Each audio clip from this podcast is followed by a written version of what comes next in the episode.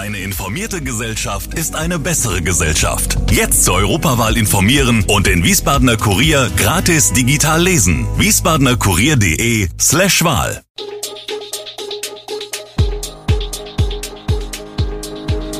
Gude, unser morgendliches News Update. Das Wichtigste aus Wiesbaden für Sie im Überblick.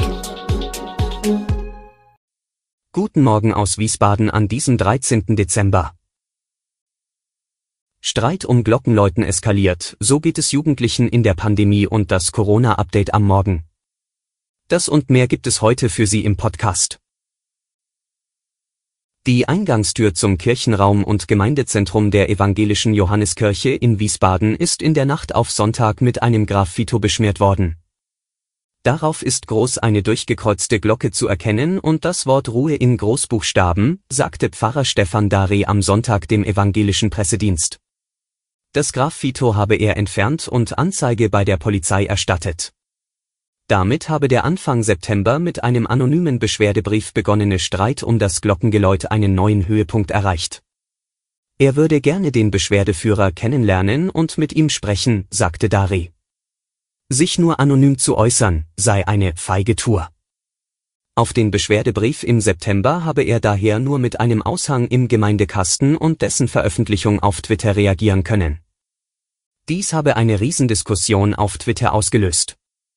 Es habe hunderte von Kommentaren und mehrere tausend Likes gegeben, seine Followerzahl habe sich auf knapp 560 verdoppelt. Auch für Schüler ist die Situation in der Pandemie nicht leicht. Viele Träume sind wegen Corona geplatzt. Eine Wiesbadener Schülerin erzählt, was das mit ihr gemacht hat. Sie ist 17 und träumt von einem Trip nach Ohio, um ihre Großcousinen endlich wiederzusehen. Aber jetzt in die USA fliegen? Viel zu riskant. Stattdessen sitzt Maya den ganzen Tag mit Maske im Unterricht und kann nur hoffen, dass die Schulen geöffnet bleiben. Ein Testheft, das andere Schüler mit sich führen und das für sie genauso wichtig ist wie Busfahrkarte oder Hausschlüssel, hat sie keines.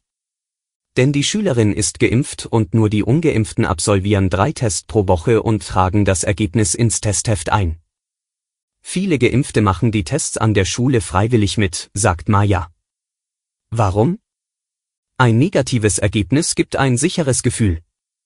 Was sie und ihre Mitschüler aber im Alltag viel mehr beschäftigt, ist die Vorbereitung aufs AB.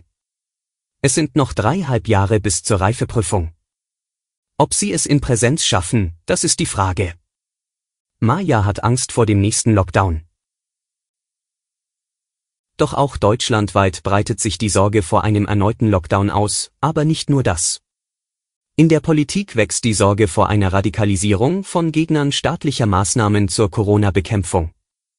In zahlreichen deutschen Städten gab es am Wochenende angemeldete, aber auch nicht genehmigte Demonstrationen.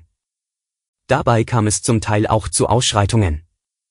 Nach Polizeiangaben wurden in Greiz in Thüringen 14 Beamte verletzt, in Bennewitz bei Leipzig seien Polizisten und auch Journalisten tätlich angegriffen worden. Auch aus Reutlingen in Baden-Württemberg und dem thüringischen Gotha wurden gewaltsame Auswüchse gemeldet.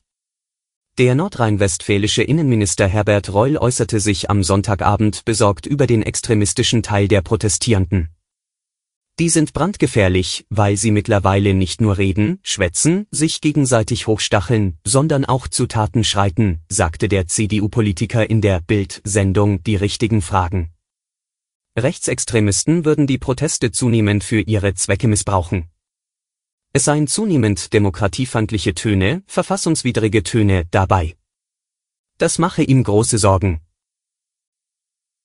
Nun zum Corona-Update des RKI am Morgen. Die bundesweite 7-Tage-Inzidenz ist im Vergleich zum Vortag erneut gesunken. Das Robert Koch Institut gab den Wert der Neuinfektionen pro 100.000 Einwohner und Woche am Montagmorgen mit 389 an.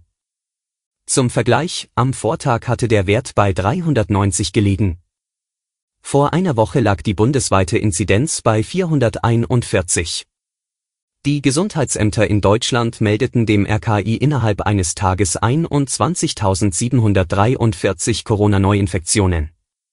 Vor genau einer Woche waren es 27.836 Ansteckungen. Bei der Bewertung des Infektionsgeschehens ist zu bedenken, dass Experten derzeit von einer merklichen Untererfassung ausgehen. Gesundheitsämter und Kliniken kommen demnach mit der Meldung von Fällen zumindest in einzelnen Regionen nicht mehr hinterher. Deutschlandweit wurden den neuen Angaben zufolge binnen 24 Stunden 116 Todesfälle verzeichnet. Vor einer Woche waren es 81 Todesfälle. Nach den neuesten Infektionszahlen kommen wir nun zum Fußball. Der Mensch neigt ja generell zum Aufschieben. Doch beim SV Wien Wiesbaden sollten sie den ersten Sieg unter dem neuen Trainer Markus Kauczynski auf keinen Fall ins neue Jahr, wo dann alles bekanntlich besser werden soll, verschieben. Zwei Chancen hat der Fußball-Drittligist noch in diesem Jahr. Zwei, die er nutzen sollte. An diesem Montag geht es gegen den Hallischer FC. Der Trainer weiß, es wird wichtig sein, dieses Mittelfeldduell zu gewinnen, um den Kontakt zu den vorderen Plätzen nicht zu verlieren. Wir wollen zu Hause eine richtig gute Partie hinlegen, um auch endlich diese Heimschwäche ein wenig ablegen zu können. Es wird ein richtungsweisendes Spiel. Sollten die Hessen nämlich auch diese Partie ebenso wie das abschließende Heimspiel am Samstag gegen den Aufsteiger SC Freiburg 2 vergeigen, dann könnte die ausgerufene Aufholjagd im nächsten Jahr schon beendet sein, bevor sie überhaupt angefangen hat. Beim SVWW macht man sich also Mut. Alle Infos zu diesen Themen und noch viel mehr finden Sie stets aktuell auf wiesbadener-kurier.de.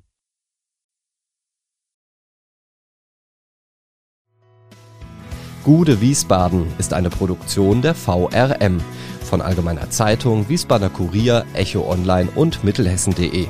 Redaktion und Produktion die NewsmanagerInnen der VRM. Ihr erreicht uns per Mail an audio.vrm.de.